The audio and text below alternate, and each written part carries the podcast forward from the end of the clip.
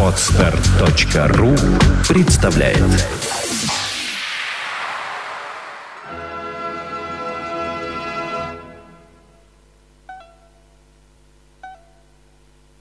Глава шестая. Про белого быка и про комаринского мужика –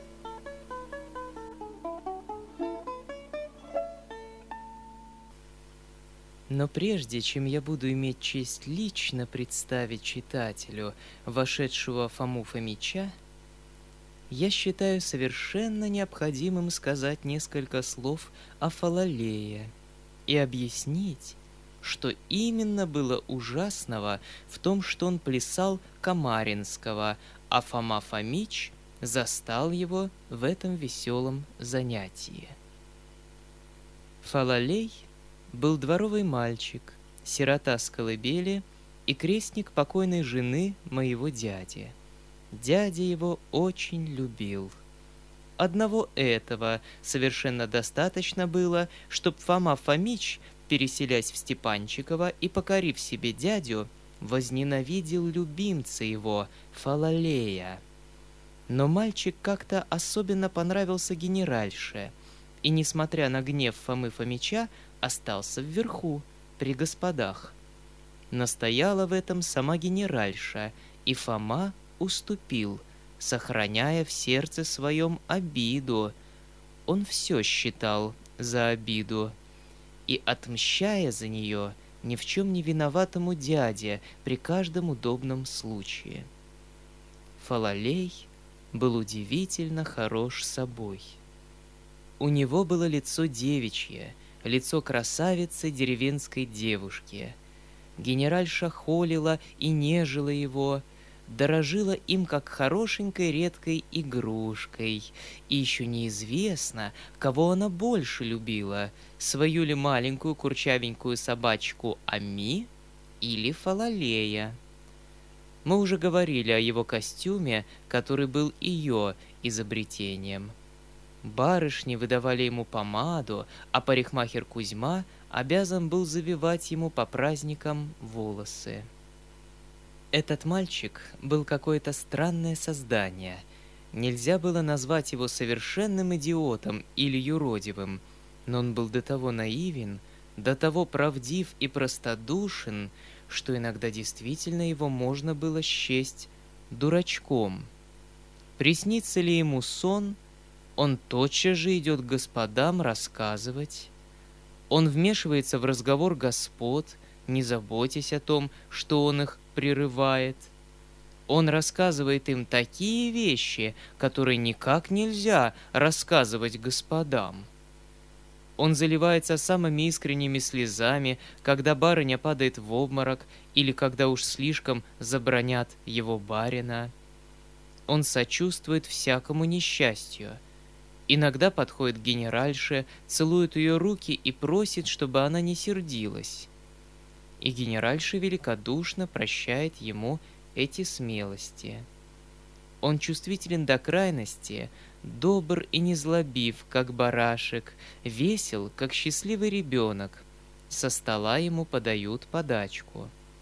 Он постоянно становится за стулом генеральши и ужасно любит сахар.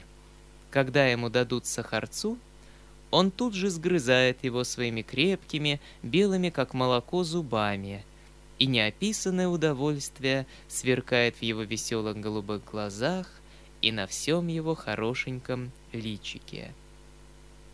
Долго гневался Фома Фомич, но рассудив, наконец, что гневом не возьмешь, он вдруг решился быть благодетелем Фалалею — Разбронив сперва дядю за то, что ему нет дела до образования дворовых людей, он решил немедленно обучать бедного мальчика нравственности, хорошим манерам и французскому языку. «Как?» — говорил он, защищая свою нелепую мысль, мысль, приходившую в голову и не одному Фоме Фомичу, чему свидетелем, пишущий эти строки. «Как?» Он всегда вверху, при своей госпоже. Вдруг она, забыв, что он не понимает по-французски, скажет ему, например, «Донне муа мон мушуар». Он должен и тут найтись, и тут услужить. Но оказалось, что не только нельзя было Фалалея выучить по-французски, но что повар Андрон, его дядя, бескорыстно старавшийся научить его русской грамоте, давно уже махнул рукой и сложил азбуку на полку. Фалалей был до того туп на книжное обучение, что не понимал решительно ничего. Мало того, из этого даже вышла история. Дворовые стали дразнить Фалалея французом, а старик Гаврила, заслуженный камердинер дядюшки, открыто осмелился отрицать пользу изучения французской грамоты. Дошло до Фомы Фомича, и, разгневавшись, он в наказание заставил учиться по-французски самого оппонента, Гаврилу. Вот с чего и взялась вся эта история о французском языке, так рассердившая господина Бахчеева. Насчет манер было еще хуже. Фома решительно не мог образовать по-своему Фалалея, который, несмотря на запрещение, приходил по утрам рассказывать ему свои сны, что Фома Фомич со своей стороны находил в высшей степени неприличным и фамильярным – но Фалалей упорно оставался Фалалеем. Разумеется, за все это прежде всех доставалось дяде. «Знаете ли, знаете ли, что он сегодня сделал?» кричит бывало Фома, для большего эффекта выбрав время, когда все в сборе – знаете ли, полковник, до чего доходит ваше систематическое баловство? Сегодня он сожрал кусок пирога, который вы ему дали за столом. И знаете ли, что он сказал после этого? «Поди сюда, поди сюда, нелепая душа, поди сюда, идиот, румяная ты рожа!» Фалалей подходит, плача, утирая обеими руками глаза. Что ты сказал, когда сожрал свой пирог, м? Повтори при всех!» Фалалей не отвечает и заливается горькими слезами. «Так я скажу за тебя, коли так. Ты сказал, треснув себя по своему набитому и неприличному брюху, натрескался пирога, как мартын мыло!» «Помилуйте, полковник!» Разве говорят такими фразами в образованном обществе? Тем более в высшем. Сказал ты это или нет? Говори. Сказал, подтверждает Фалалей, всхлипывая. Ну так скажи мне теперь, разве Мартын ест мыло? Где именно ты видел такого Мартына, который ест мыло? Ну говори же, дай мне понятие об этом феноменальном Мартыне. Молчание. «Я тебя спрашиваю», — пристает Фома, — «кто именно этот Мартын?» «Я хочу его видеть, хочу с ним познакомиться. Ну кто же он? Регистратор, астроном, пошехонец, поэт, каптен Армус, дворовый человек. Кто-нибудь должен же быть. Отвечай!» «Дворовый человек!» Отвечает, наконец, Фалалей, продолжая плакать. «Чей? Чьих господ?» Но Фалалей не умеет сказать, чьих господ. Разумеется, кончается тем, что Фома в сердцах убегает из комнаты и кричит, что его обидели. С генеральшей начинаются припадки — а дядя клянет час своего рождения, просит у всех прощения и всю остальную часть дня ходит на цыпочках в своих собственных комнатах. Как нарочно случилось так, что на другой день, на другой же день после истории с Мартыновым мылом – Фалалей, принеся утром чай Фоме Фомичу и совершенно успев забыть и Мартына, и все вчерашнее горе, сообщил ему, что видел сон про белого быка. Этого еще не доставало. Фома Фомич пришел в неописанное негодование, немедленно призвал дядю и начал распекать его за неприличие сна, виденного его фалалеем. В этот раз были приняты строгие меры. Фалалей был наказан. Он стоял в углу на коленях. Настрого запретили ему видеть такие грубые мужицкие сны. «Я за что сержусь?» — говорил Фома. «Кроме того, что он по-настоящему не должен бы и сметь и подумать лезть ко мне со своими снами, тем более с белым быком. Кроме этого, согласитесь сами, полковник, что такое белый бык как не доказательство грубости, невежества, мужичества вашего неотесанного фалалея. Каковы мысли, таковы и сны. Разве не говорил я заранее, что из него ничего не выйдет, и что не следовало оставлять его вверху при господах? Никогда, никогда не разовьете вы эту бессмысленную, простонародную душу во что-нибудь возвышенное, поэтическое. «Разве ты не можешь?» — продолжал он, обращаясь к Фалалею. «Разве ты не можешь видеть во сне что-нибудь изящное?» Нежное, облагороженное, какую-нибудь сцену из хорошего общества, например, хоть господ, играющих в карты, или дам, прогуливающихся в прекрасном саду. Фалалей обещал непременно увидать в следующую ночь господ или дам, гуляющих в прекрасном саду. Ложась спать, Фалалей со слезами молил об этом Бога, и долго думал, как бы сделать так, чтоб не видеть проклятого белого быка. Но надежды человеческие обманчивые. Проснувшись на другое утро, он с ужасом вспомнил, что опять всю ночь ему снилось про ненавистного белого быка. И не приснилось ни одной дамы, гуляющей в прекрасном саду.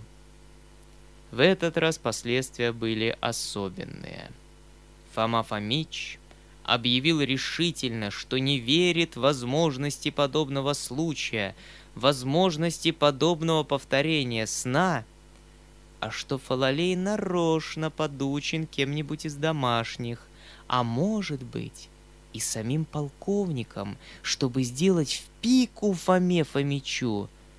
Много было крику, упреков и слез — Генеральша к вечеру захворала, весь дом повесил нос.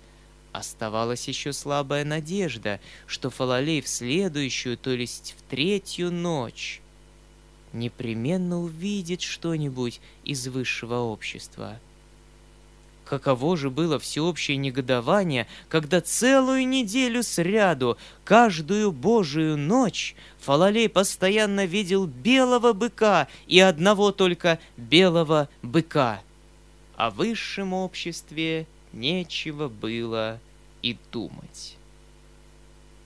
Но всего интереснее было то, что Фалалей никак не мог догадаться солгать, Просто сказать, что видел не белого быка, а хоть, например, карету, наполненную дамами и Фомой Фомичом. Тем более, что солгать в таком крайнем случае было даже и не так и грешно.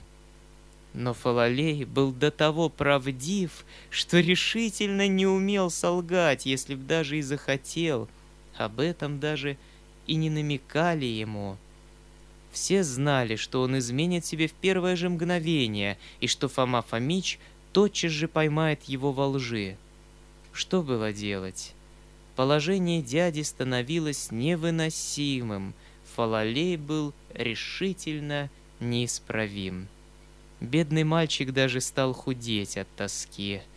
Ключница Маланья утверждала, что его испортили, и спрыснула его с уголька водою. В этой полезной операции участвовала и сердобольная Просковья Ильинична. Но даже и это не помогло. Ничто не помогало. «Да пусто б его взяло, треклятого!» — рассказывал Фалалей. «Каждую ночь снится, каждый раз с вечера молюсь. Сон не снись про белого быка, сон не снись про белого быка, а он тут как тут, проклятый, стоит передо мной большой, с рогами, тупогубый такой. Дядя был в отчаянии. Но, к счастью, Фома Фомич вдруг как будто забыл про белого быка. Конечно, никто не верил, что Фома Фомич может забыть о таком важном обстоятельстве. Все со страхом полагали, что он приберегает белого быка про запас и обнаружит его при первом удобном случае – Впоследствии оказалось, что Фоме Фомичу в это время было не до белого быка. У него случились другие дела, другие заботы, другие замыслы созревали в полезной и многодумной его голове. Вот почему он и дал спокойно вздохнуть Фалалею. Вместе с Фалалеем и все отдохнули. Парень повеселел, даже стал забывать о прошедшем, даже белый бык начал появляться реже и реже, хотя все еще напоминал иногда о своем фантастическом существовании. Словом, все бы пошло хорошо, если б не было на свете Камаринского. Надобно заметить, что Фалалей отлично плясал. Это была его главная способность, даже нечто вроде призвания. Он плясал с энергией, с неистощимой веселостью, но особенно любил он камаринского мужика. Не то, чтоб ему уж так очень нравились легкомысленные и во всяком случае необъяснимые поступки этого ветреного мужика. Нет — Ему нравилось плясать Камаринского единственно потому, что слушать Камаринского и не плясать под эту музыку было для него решительно невозможно. Иногда по вечерам два-три лакея, кучера, садовник, игравший на скрипке, и даже несколько дворовых дам собирались в кружок где-нибудь на самой задней площадке барской усадьбы, подальше от Фомы Фомича. Начинались музыка, танцы, и под конец торжественно вступал в свои права и Камаринский. Оркестр составляли две балалайки, гитара, скрипка и бубен, с которым отлично управлялся форейтер Митюшка. Надо было посмотреть, что делалось тогда с Фалалеем. Он плясал до забвения самого себя, до истощения последних сил, поощряемый криками и смехом публики. Он взвизгивал, кричал, хохотал, хлопал в ладоши. Он плясал, как будто увлекаемый постороннюю, непостижимую силою, с которой не мог совладать, и упрямо селился догнать все более и более учащаемый темп удалого мотива, выбивая по земле каблуками.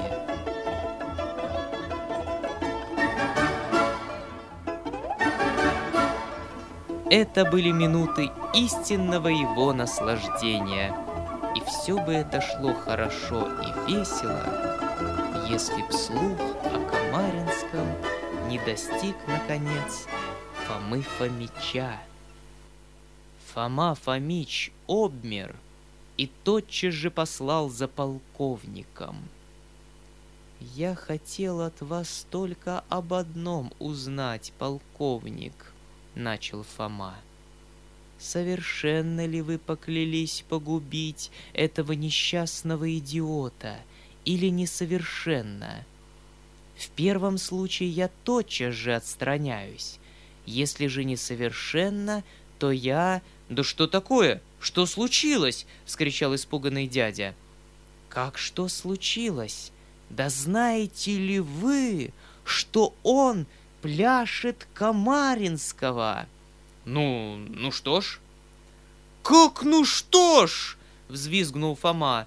И говорите это вы! Вы их барин и даже в некотором смысле отец!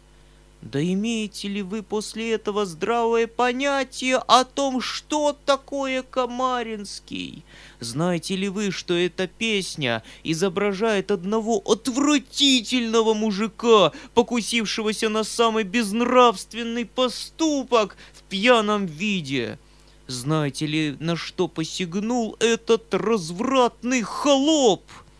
Он попрал самые драгоценные узы и, так сказать, притоптал их своими мужичьими сапожищами, привыкшими попирать только пол кабака. Да понимаете ли, что вы оскорбили благороднейшие чувства мои своим ответом? Понимаете ли, что вы лично оскорбили меня своим ответом? Понимаете ли вы это или нет? Но, Фома, да ведь это только песня, Фома. Как только песня? И вы не постыдились мне признаться, что знаете эту песню? Вы, член благородного общества, отец благонравных и невинных детей и вдобавок полковник. Только песня. Но я уверен, что эта песня взята с истинного события. Только песня. Но какой же порядочный человек может, не сгорев от стыда, признаться, что знает эту песню, что слышал хоть когда-нибудь эту песню? Какой? Какой? Ну, да вот ты же знаешь, Фома, коли спрашиваешь, отвечал в простоте души сконфуженный дядя. Как? Я знаю. Я? Я? То есть я? «Обидели!» — вскричал вдруг Фома, срываясь со стула и захлебываясь от злости. Он никак не ожидал такого оглушительного ответа. Не стану описывать гнев Фомы Фомича.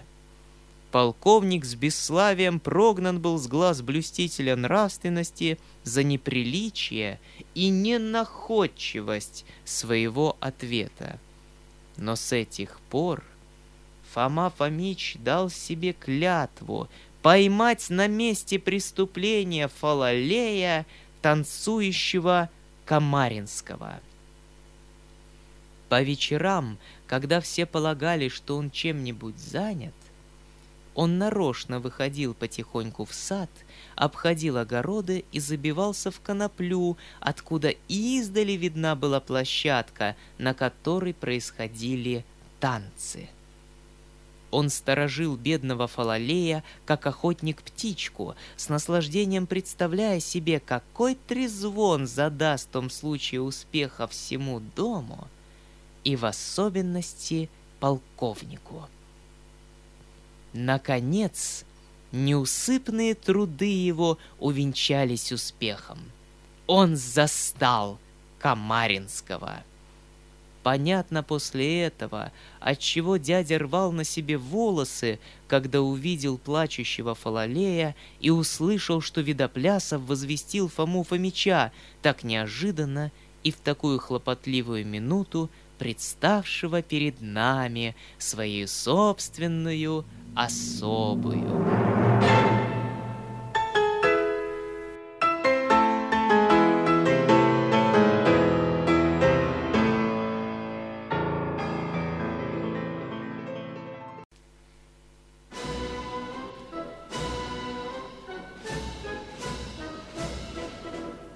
Глава седьмая. Фома Фомич.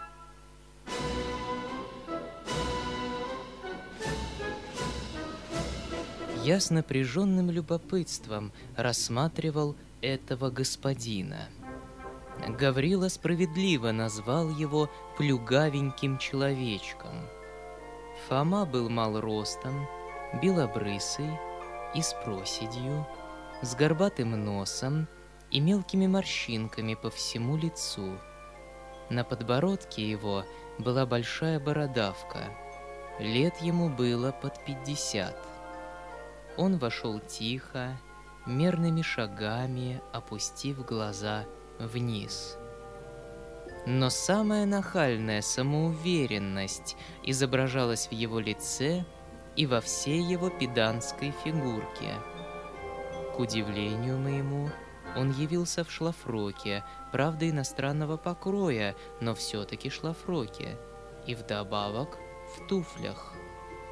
Воротничок его рубашки, не подвязанный галстухом, был отложен аленфан по фасону детских рубашек. Это придавало Фоме Фомичу чрезвычайно глупый вид.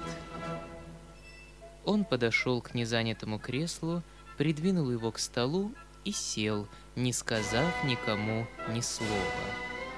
Мгновенно исчезли вся суматоха, все волнение, бывшее за минуту назад. Все притихло так, что можно было расслышать пролетевшую муху. Генеральша присмирела, как агнец — все подобострастие этой бедной идиотки перед Фомой Фомичом выступило теперь наружу. Она не нагляделась на свое нещечко, впилась в него глазами. Девица Перепелицына, осклабляясь, потирала свои ручки, а бедная Просковья Ильинична заметно дрожала от страха. Дядя немедленно захлопотал — Чаю, чаю, сестрица. Э, послаще только, сестрица. Фома Фомич после сна любит чай послаще. Ведь тебе послаще, Фома? Не до чаю мне вашего теперь, проговорил Фома медленно и с достоинством, с озабоченным видом махнув рукой. Вам бы все, что послаще. Эти слова и смешной да нельзя по своей педанской важности вход Фомы чрезвычайно заинтересовали меня. Мне любопытно было узнать, до чего, до какого забвения приличий дойдет наконец наглость этого зазнавшегося господинчика. «Фома!» — крикнул дядя. «Рекомендую. Племянник мой, Сергей Александрович, сейчас приехал». Фома Фомич обмерил его с ног до головы. Удивляюсь я, что вы всегда как-то систематически любите перебивать меня, полковник, проговорил он после значительного молчания, не обратив на меня ни малейшего внимания. Вам о деле говорят, а вы, бог знает о чем, трактуете. Видели вы Фалалея? Видел Фома. А, видели. Ну так я вам его опять покажу, коли видели. Можете полюбоваться на ваше произведение в нравственном смысле. Поди сюда, идиот! Поди сюда, голландская ты рожа! Ну же, иди, иди, не бойся!» Фалалей подошел, всхлипывая, раскрыв рот и глотая слезы. Фома Фомич смотрел на него с наслаждением. С намерением назвал я его голландской рожей, Павел Семенович. Заметил он, развалясь в кресле и слегка поворотясь к сидевшему рядом Обноскину. Да и вообще, знаете, не нахожу нужным смягчать свои выражения ни в каком случае. Правда должна быть правдой. А чем не прикрывайте грязь, она все-таки останется грязью. Что ж и трудиться, смягчать, себя и людей обманывать. Только в глупой светской башке могла зародиться потребность таких бессмысленных приличий. Скажите, беру вас судьей. Находите вы в этой роже прекрасное, я разумею, высокое, прекрасное, возвышенное, а не какую-нибудь красную харю. Фома Фомич говорил тихо, мерно и с каким-то величавым равнодушием. В нем прекрасное, — отвечал Обноскин с какой-то нахальной небрежностью. «Мне кажется, это просто порядочный кусок ростбифа и ничего больше».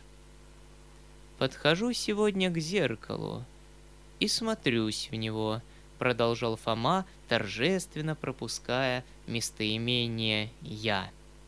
Далеко не считаю себя красавцем, но поневоле пришел к заключению, что есть же что-нибудь в этом сером глазе, что отличает меня от какого-нибудь фалалея. Это мысль, это жизнь, это ум в этом глазе. Не хвалюсь именно собой, говорю вообще о нашем сословии. Теперь, как вы думаете, может ли быть хоть какой-нибудь клочок, хоть какой-нибудь отрывок души в этом вот живом бифстексе? Нет, в самом деле, заметьте, Павел Семенович, какой этих людей, совершенно лишенных мысли, идеала и едящих одну говядину, как у них всегда отвратительно свеж цвет лица, грубо, глупо свеж. Угодно вам узнать степень его мышления? Эй ты, статья, подойди же поближе, Дай на себя полюбоваться. Что ты рот разинул? Кита, что ли, проглотить хочешь? Ты прекрасен? Отвечай, ты прекрасен? Пре прекрасен, отвечал Фалалей с заглушенными рыданиями. Обноскин покатился со смеху. Я чувствовал, что начинаю дрожать от злости. «Вы слышали?» — продолжал Фома с торжеством, обращаясь к Обноскину. «То ли еще услышите. Я пришел ему сделать экзамен. Есть, видите ли, Павел Семенович, люди, которым желательно развратить и погубить этого жалкого идиота. Может быть, я строго сужу, ошибаюсь, но я говорю из любви к человечеству. Он плясал сейчас самый неприличный из танцев. Никому здесь до этого нет и дела. Но вот сами послушайте, отвечай. Что ты делал сейчас? Отвечай же! Отвечай немедленно, слышишь? Пле... плясал!» — проговорил Фалалей, усиливая рыдание. «Что же ты плясал? Какой танец? Говори же!» Камаринского. Камаринского. А кто этот Камаринский? Что такое Камаринский? Разве я могу понять что-нибудь из этого ответа? Ну же, дай нам понятие. Кто такой твой Камаринский? Мужик.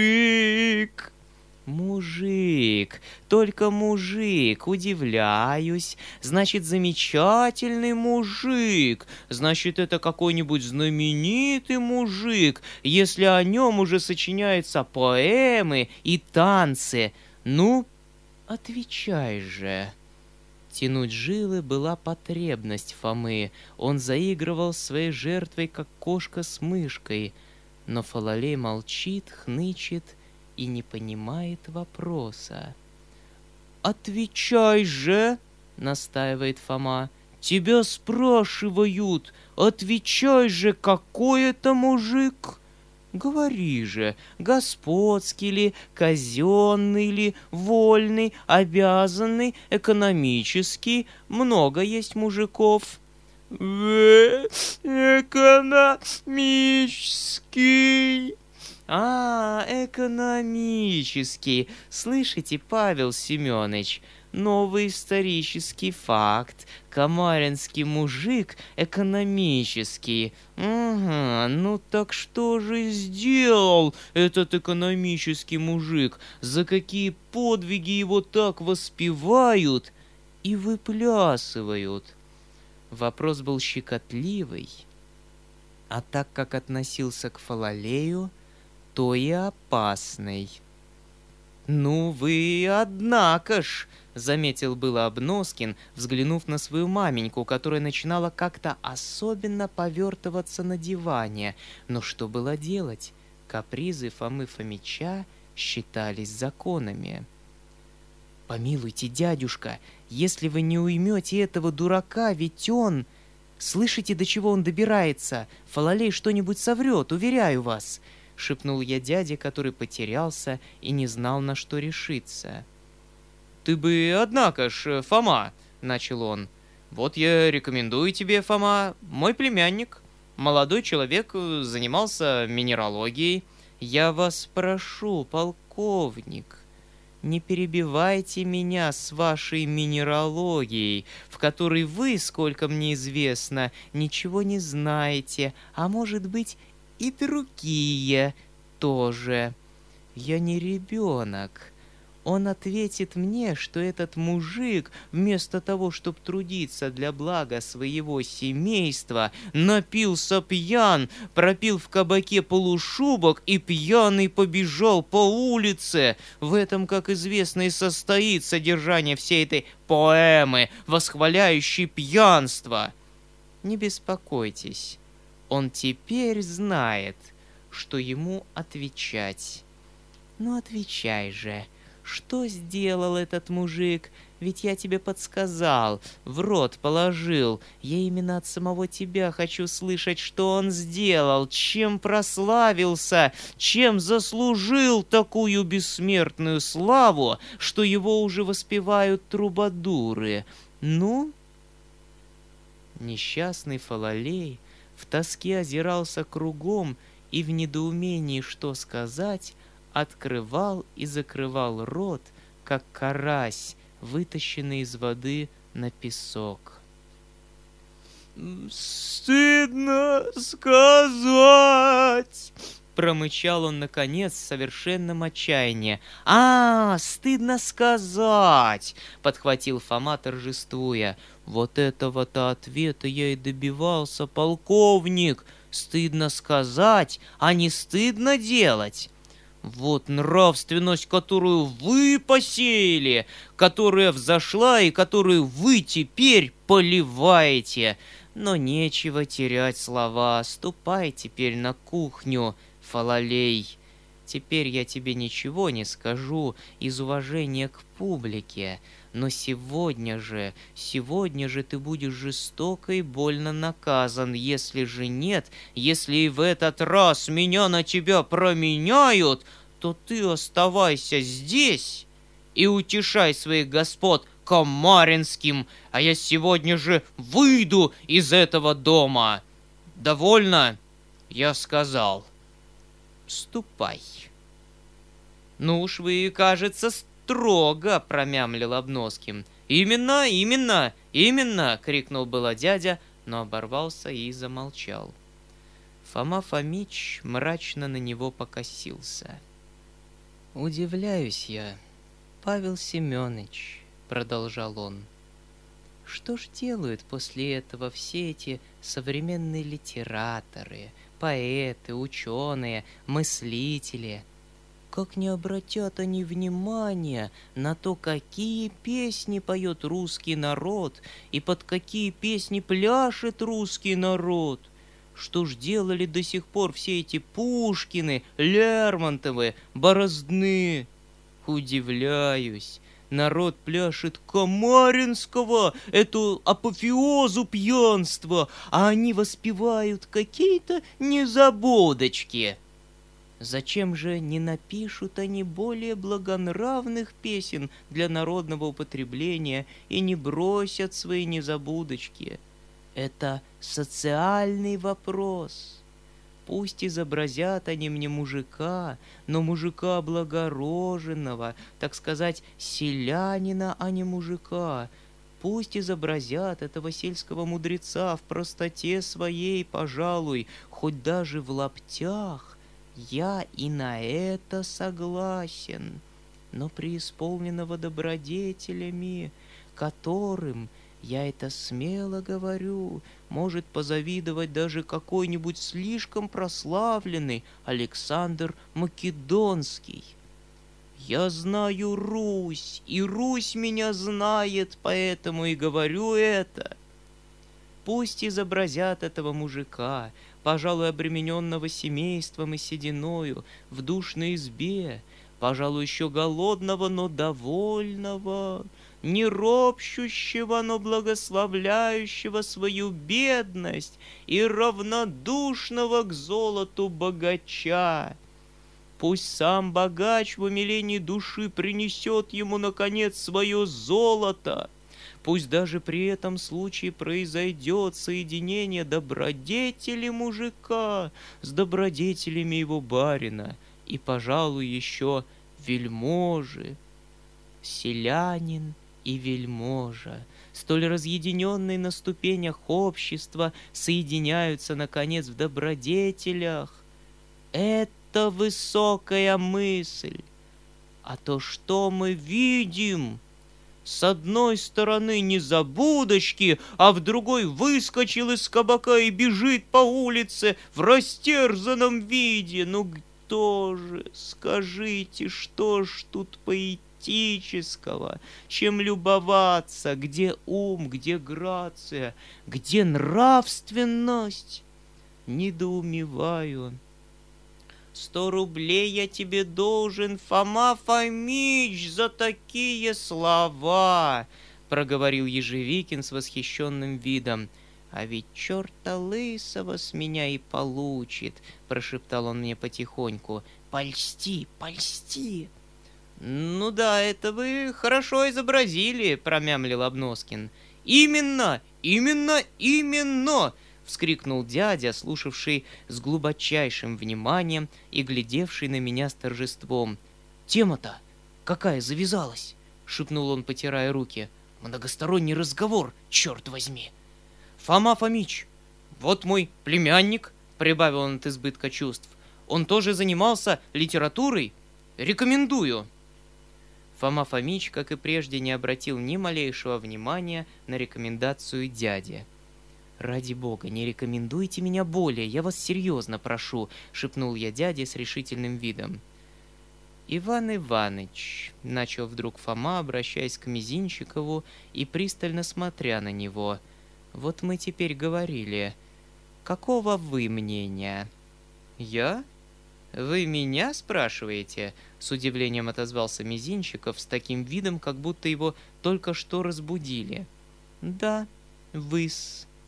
Спрашиваю вас потому, что дорожу мнением истинно умных людей, а не каких-нибудь проблематических умников — которые умны потому только, что их беспрестанно рекомендуют за умников, за ученых, а иной раз и нарочно выписывают, чтобы показывать их в балагане или вроде того.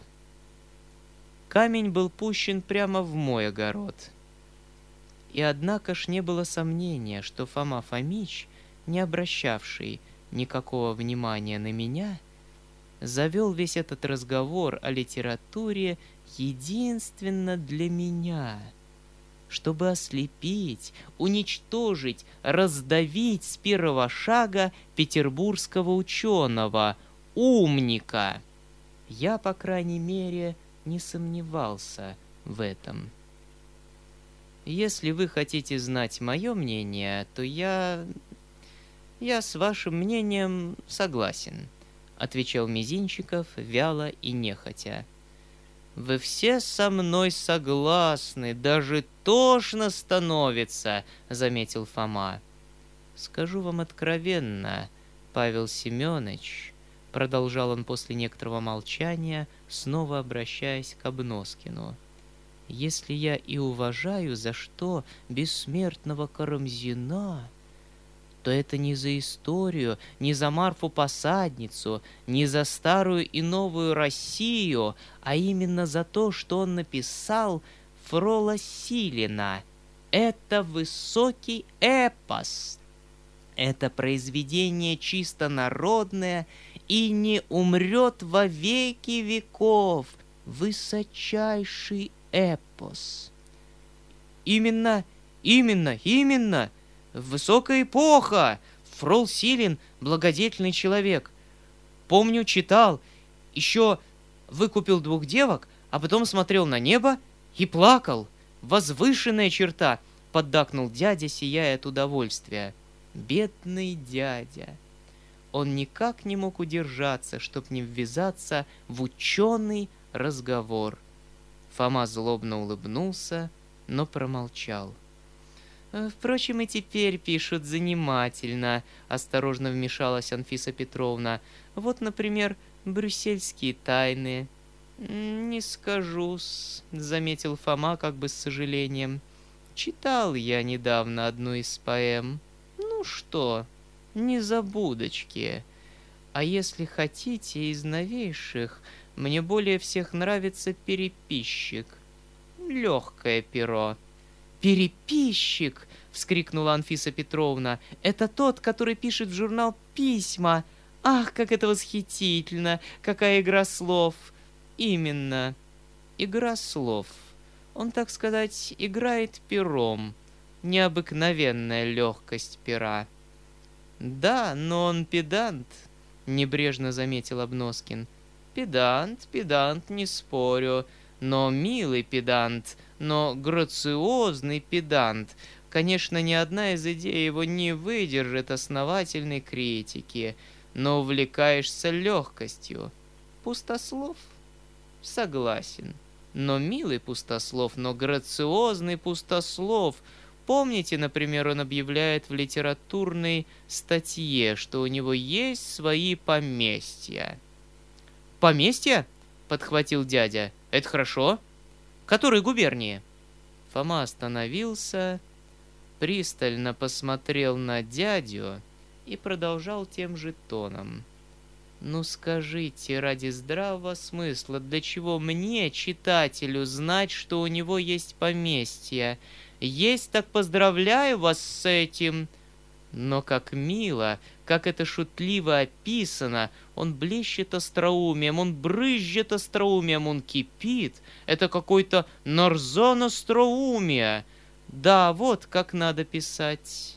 Мне кажется, я бы именно так писал, если б согласился писать в журналах. «Э, «Может, и лучше еще-с», — почтительно заметил Ежевикин.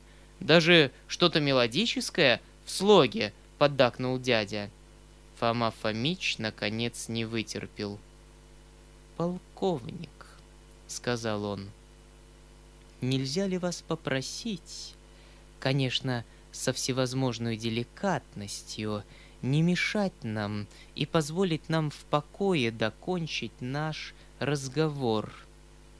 Вы не можете судить о нашем разговоре, не можете! Не расстраивайте же нашей приятной литературной беседы, занимайтесь хозяйством, пейте чай, но оставьте литературу в покое. Она от этого не проиграет, уверяю вас это уже превышало верх всякой дерзости.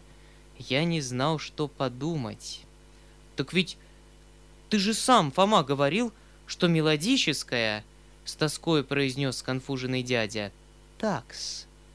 Но я говорил с зазнанием дела. Я говорил кстати. А вы? «Да, мы-то с умом говорились», — подхватил Ежевикин, увиваясь около Фомы Фомича. «Ума-то у нас так немножко-с, занимать приходится. Разве-разве что на два министерства хватит. А нет, так мы и с третьим управимся. Вот как у нас». «Ну, значит, опять соврал», — заключил дядя и улыбнулся своей добродушной улыбкою. «По крайней мере, сознаетесь», — заметил Фома. «Ничего, ничего, Фома, я не сержусь. Я знаю, что ты как друг меня останавливаешь, как родной, как брат. Это я сам позволил тебе, даже просил об этом. Это дельно, дельно. Это для моей же пользы. Благодарю и воспользуюсь». Терпение мое истощалось. Все, что я до сих пор по слухам знал о Фоме Фомиче, казалось мне несколько преувеличенным. Теперь же Когда я увидел все сам, на деле, изумлению моему не было пределов. Я не верил себе, я понять не мог такой дерзости, такого нахального самовластия с одной стороны и такого добровольного рабства, такого легковерного добродушия с другой. Впрочем, даже и дядя был смущен такой дерзостью, это было видно — я горел желанием как-нибудь связаться с Фомой, сразиться с ним, как-нибудь нагрубить ему поазартнее, а там что бы ни было. Эта мысль одушевила меня. Я искал случая и в ожидании совершенно обломал поля моей шляпы. Но случай не представлялся. Фома решительно не хотел замечать меня. «Правду?» «Правду ты говоришь, Фома!» — продолжал дядя, всеми силами стараясь понравиться и хоть чем-нибудь замять неприятность предыдущего разговора. «Это ты правду режешь, Фома, благодарю. Надо знать дело, а потом уж и рассуждать о нем. Каюсь. Я уже не раз бывал в таком положении. Представь себе, Сергей, я один раз даже экзаменовал. Хм, вы смеетесь. Ну вот, подите. Ей-богу, экзаменовал, да и только. Пригласили меня в одно заведение на экзамен, да и посадили вместе с экзаменаторами так, для почету. Лишнее место было. Так я, признаюсь тебе, даже струсил. Страх какой-то напал. Решительно ни одной науки не знаю. Что делать? Вот-вот, думаю, самого к доске потянут. Ну а потом ничего, обошлось. Даже сам вопросы задавал. Спросил, кто был Ной, вообще превосходно отвечали. Потом завтракали и за процветание пили шампанское. Отличное заведение. Фома Фомич и Обноскин покатились со смеху. «Да и я сам потом смеялся!» — крикнул дядя, смеясь добродушнейшим образом и радуясь, что все развеселились. «Нет, Фома, уж куда ни шло, распотешу я вас всех, расскажу, как я один раз срезался. Вообрази, Сергей, стояли мы э, в Красногорске. Позвольте вас спросить, полковник, долго вы будете рассказывать вашу историю? Перебил Фома. Ах, Фома, так ведь это чудеснейшая история, просто лопнуть со смеху можно. Ты только послушай. Это хорошо, ей-богу хорошо. Я расскажу, как я срезался. Я всегда с удовольствием слушаю ваши истории, когда они в этом роде», — проговорил Обноскин, зевая. «Нечего делать, приходится слушать», — решил Фома. «Да ведь, ей-богу же, будет хорошо, Фома. Я хочу рассказать, как я один раз срезался, Анфиса Петровна. Послушай и ты, Сергей, это поучительно даже. Стояли мы в Красногорске, Начал дядя, сияя от удовольствия, скороговоркой, торопясь, с бесчисленными вводными предложениями, что было с ним всегда, когда он начинал что-нибудь рассказывать для удовольствия публики. Только что пришли, в тот же вечер отправляюсь в спектакль. Превосходнейшая актриса была Куропаткина. Потом еще с штаб-ротмистром Зверковым бежала и пьеса не доиграла, так занавес и опустили. Э, то есть бестия был этот Зверков, и попить, и в карты заняться, и не то что пьяница, а так, готов с товарищами минуту разделить. Но как запьет, настоящим образом. Так уж тут все забыл. Где живет, в каком государстве, как самого зовут. Словом, решительно все. Но в сущности, превосходнейший малый. Ну, сижу я в театре, в антракте встаю и сталкиваюсь с прежним товарищем, Карнауховым. Я вам скажу, единственный малый. Лет, правда, шесть, мы уж не видались. Ну, был в компании, увешан крестами. Теперь слышал недавно уже действительный статский. В статскую службу перешел, до больших чинов дослужился. Ну, разумеется, обрадовались. То да сё. А рядом с нами в ложе сидят три дамы. Та, которая слева, рожа каких свет не производил. После узнал, превосходнейшая женщина, мать семейства, осчастливила мужа. Ну-с, вот я как дурак и бряк Карнаухову.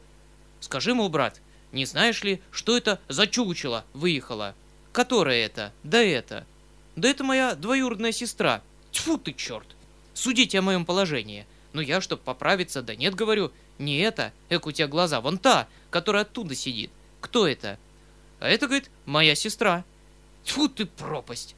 А сестра его как нарочно. Розанчик розанчиком, примилушка. Так разодета, брошки, перчаточки, браслетики. Словом сказать, сидит херувимчиком. После вышла замуж за превосходнейшего человека, Пыхтина.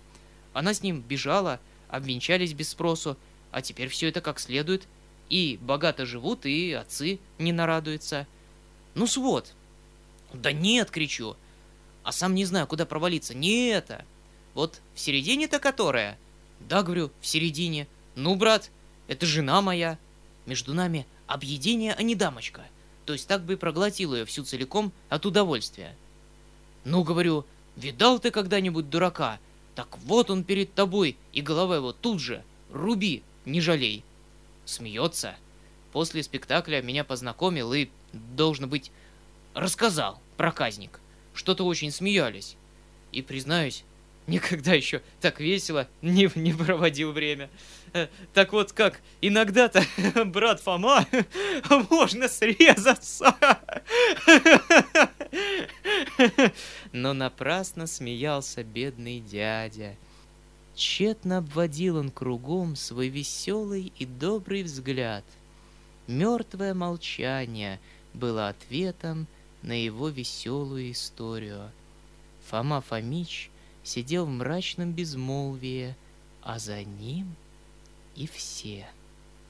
Только Обноскин слегка улыбался, предвидя гонку, которую зададут дяде. Дядя сконфузился и покраснел. Того-то и желалось Фоме. «Кончили ли вы?» — спросил он, наконец, с важностью, обращаясь к сконфуженному рассказчику. «Кончил Фома». «И рады?» «То есть как это рад, Фома?» с тоской отвечал бедный дядя. Легче ли вам теперь? Довольны ли вы, что расстроили приятную литературную беседу друзей, прервав их и тем удовлетворив мелкое свое самолюбие? Да полно же, Фома!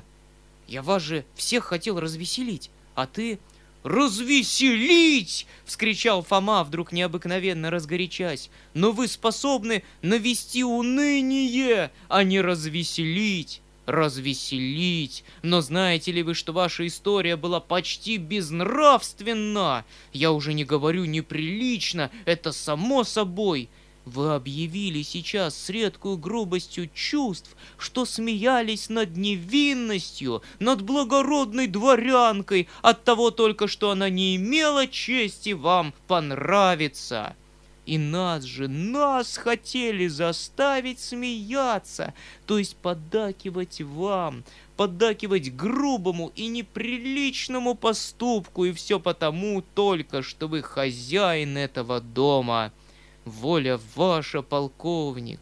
Вы можете сыскать себе прихлебателей, лизоблюдов, партнеров, может даже их выписывать из дальних стран и тем усиливать свою свиту в ущерб прямодушию и откровенному благородству души.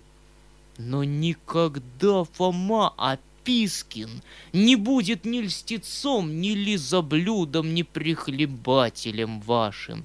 В чем другом а уж в этом я вас заверяю. Эх, Фома, не понял ты меня, Фома. Нет, полковник, я вас давно раскусил. Я вас насквозь понимаю.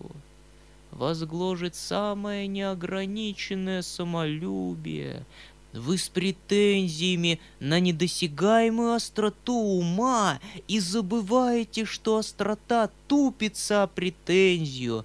Вы... Да полно же, Фома, ради бога, постыдись хоть людей. Да ведь грустно же видеть все это, полковник. А видя, невозможно молчать. Я беден, я проживаю у вашей родительницы пожалуй, еще подумает, что я льщу вам моим молчанием. а я не хочу, чтобы какой-нибудь молокосос мог принять меня за вашего прихлебателя. Может быть, я, входя сюда давеча, даже нарочно усилил мою правдивую откровенность. Нарочно принужден был дойти даже до грубости, именно потому, что вы сами ставите меня в такое положение. Вы слишком надменны со мной, полковник. Меня могут счесть за вашего раба, за приживальщика — Ваше удовольствие унижать меня перед незнакомыми, тогда как я вам равен, слышите ли, равен во всех отношениях. Может быть, даже я вам делаю одолжение тем, что живу у вас, а не вы мне. Меня унижают, и, следственно, я сам должен себя хвалить. Это естественно. Я не могу не говорить. Я должен говорить, должен немедленно протестовать. И поэтому прямо и просто объявляю вам, что вы феноменально завистливы. Вы видите, например, что человек в простом, дружеском разговоре невольно выказал свои познания, начитанность, вкус. Так вот уж вам и досадно — вам и не имется, дай же я и свои познания и вкус выкажу. А какой у вас вкус, с позволения сказать? Вы в изящном смыслите столько, извините меня, полковник, сколько смыслит, например, хоть бык в говядине. Это резко, грубо, сознаюсь, но, по крайней мере, прямодушно и справедливо.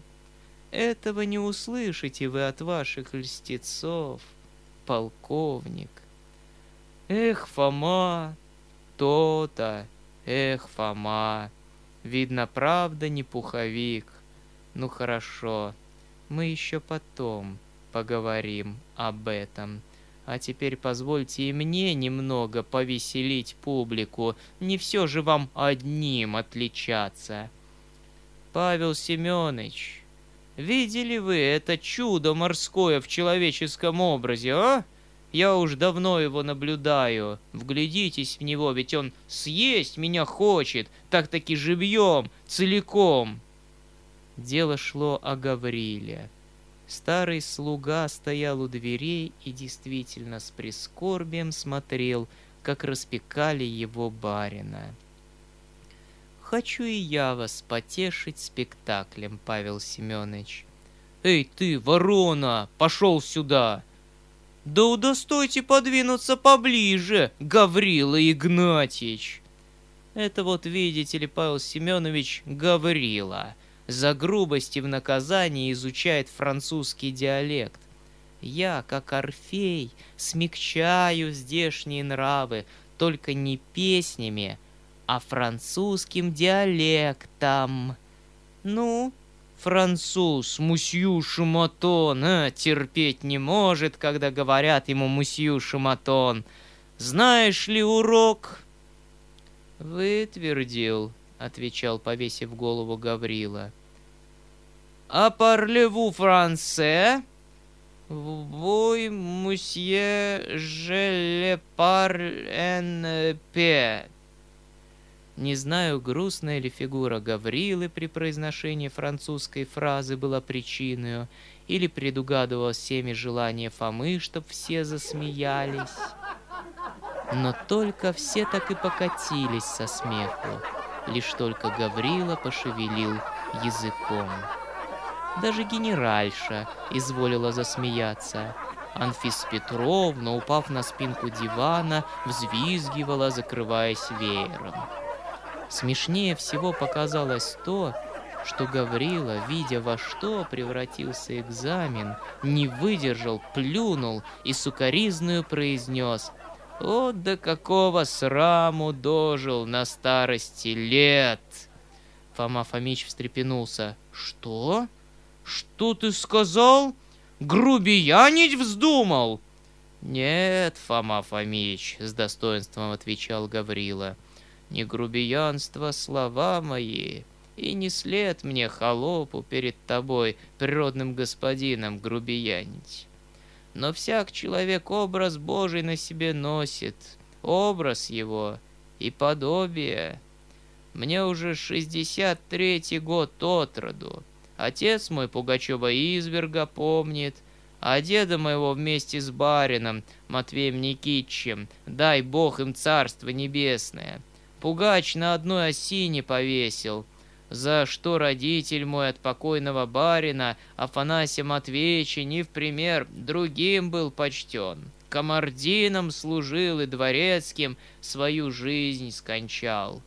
Я же, сударь Фома Фомич, хотя и господский холоп, а такого сраму, как теперь, отродясь над собой не видывал.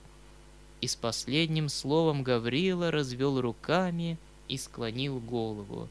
Дядя следил за ним с беспокойством. «Ну, полно, полно, Гаврила!» — вскричал он. «Нечего распространяться! Полно!» «Ничего, ничего», — проговорил Фома, слегка побледнев, улыбаясь с натуги. «Пусть поговорит. Это ведь все ваши плоды». «Все расскажу», — продолжал Гаврила с необыкновенным одушевлением. «Ничего не потаю. Руки свяжут, язык не завяжут. Уж на что я, Фома Фомич, гнусный перед тобой выхожу человек, одно слово раб, а и мне в обиду. Услугой под обострастием я пред тобой заведомо завсегда обязан, для того, что рабский рожден, и всякую обязанность во страхе и трепете происходить должен. Книжку сочинять сядешь, я докучного обязан к тебе не допускать. Для того это настоящая должность моя выходит. Прислужить, что понадобится, с моим полным удовольствием сделаю. А то, что на старости лет по-заморски лаять, да пред людьми сраму набираться. Да я в людскую теперь не могу сойти. Француз, ты говорят, француз. Нет, сударь Фома Фомич, не один я дурак. А уж и добрые люди начали говорить в один голос, что вы как есть злющий человек теперь стали. А что барин наш перед вами все одно, что малый ребенок что вы хоть породы и яноральский сын, и сами, может, немного до янорала не дослужили, но такой злющий, как то есть, должен быть настоящий фурий. Гаврила кончил. Я был вне себя от восторга. Фома Фомич сидел бледный от ярости среди всеобщего замешательства и как будто не мог еще опомниться от неожиданного нападения Гаврилы как будто он в эту минуту еще соображал, в какой степени должно ему рассердиться. Наконец, воспоследовал взрыв. «Как? Он смел обругать меня! Меня! Да это бунт!» Завизжал Фома и вскочил со стула. За ним вскочила генеральша и всплеснула руками. Началась суматоха. Дядя бросился выталкивать преступного Гаврилу. «В кандалы его! В кандалы!» — кричала генеральша. «Сейчас же его в город и в солдата отдай! Егорушка, не то не будет тебе моего благословения! Сейчас же на него колодку набей и в солдаты, в солдаты отдай!» «Как?» — кричал Фома. «Храб! Халдей, Хамлет, осмелился обругать меня! Он, он обтирка моего сапога! Он осмелился назвать меня фурией!» Я выступил вперед с необыкновенной решимостью.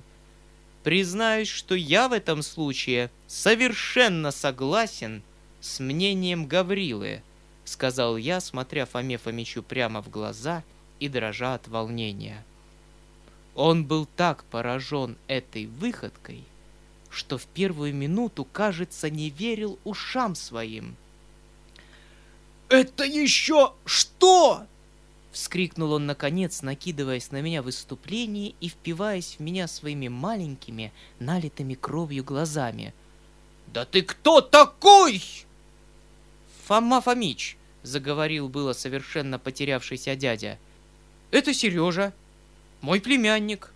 «Ученый!» — завопил Фома. «Так это он-то ученый! Либерте, эгалите, фратерните, журналь де деба. Нет, брат, врешь, в Саксонии не была, здесь не Петербург, не надуешь. Да плевать мне на твой ДДБ, у тебя ДДБ по-нашему выходит. Нет, брат, слаба, ученый.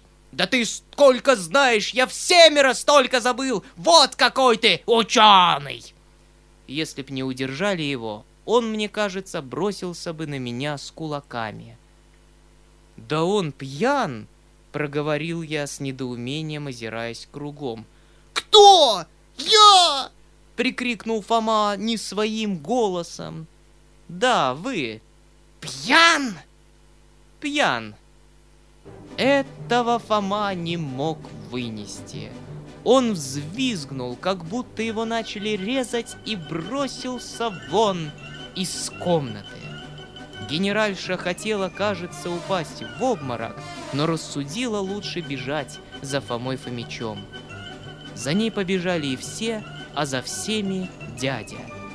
Когда я опомнился и огляделся, то увидел в комнате одного Ежевикина. Он улыбался и потирал себе руки. Про иезуитика-то рассказать обещались проговорил он вкрадчивым голосом. «Что?» — спросил я, не понимая, в чем дело. «Про иезуитика давеча рассказать обещались. Анекдотец». Я выбежал на террасу, а оттуда в сад.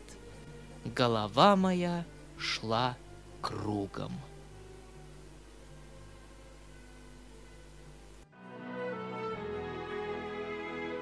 Уважаемые слушатели, сообщаем вам, что эту и другие аудиокниги вы можете бесплатно скачать на сайте bb.ru по буквам b i b e .ru. Всего вам доброго! Скачать другие выпуски подкаста вы можете на podster.ru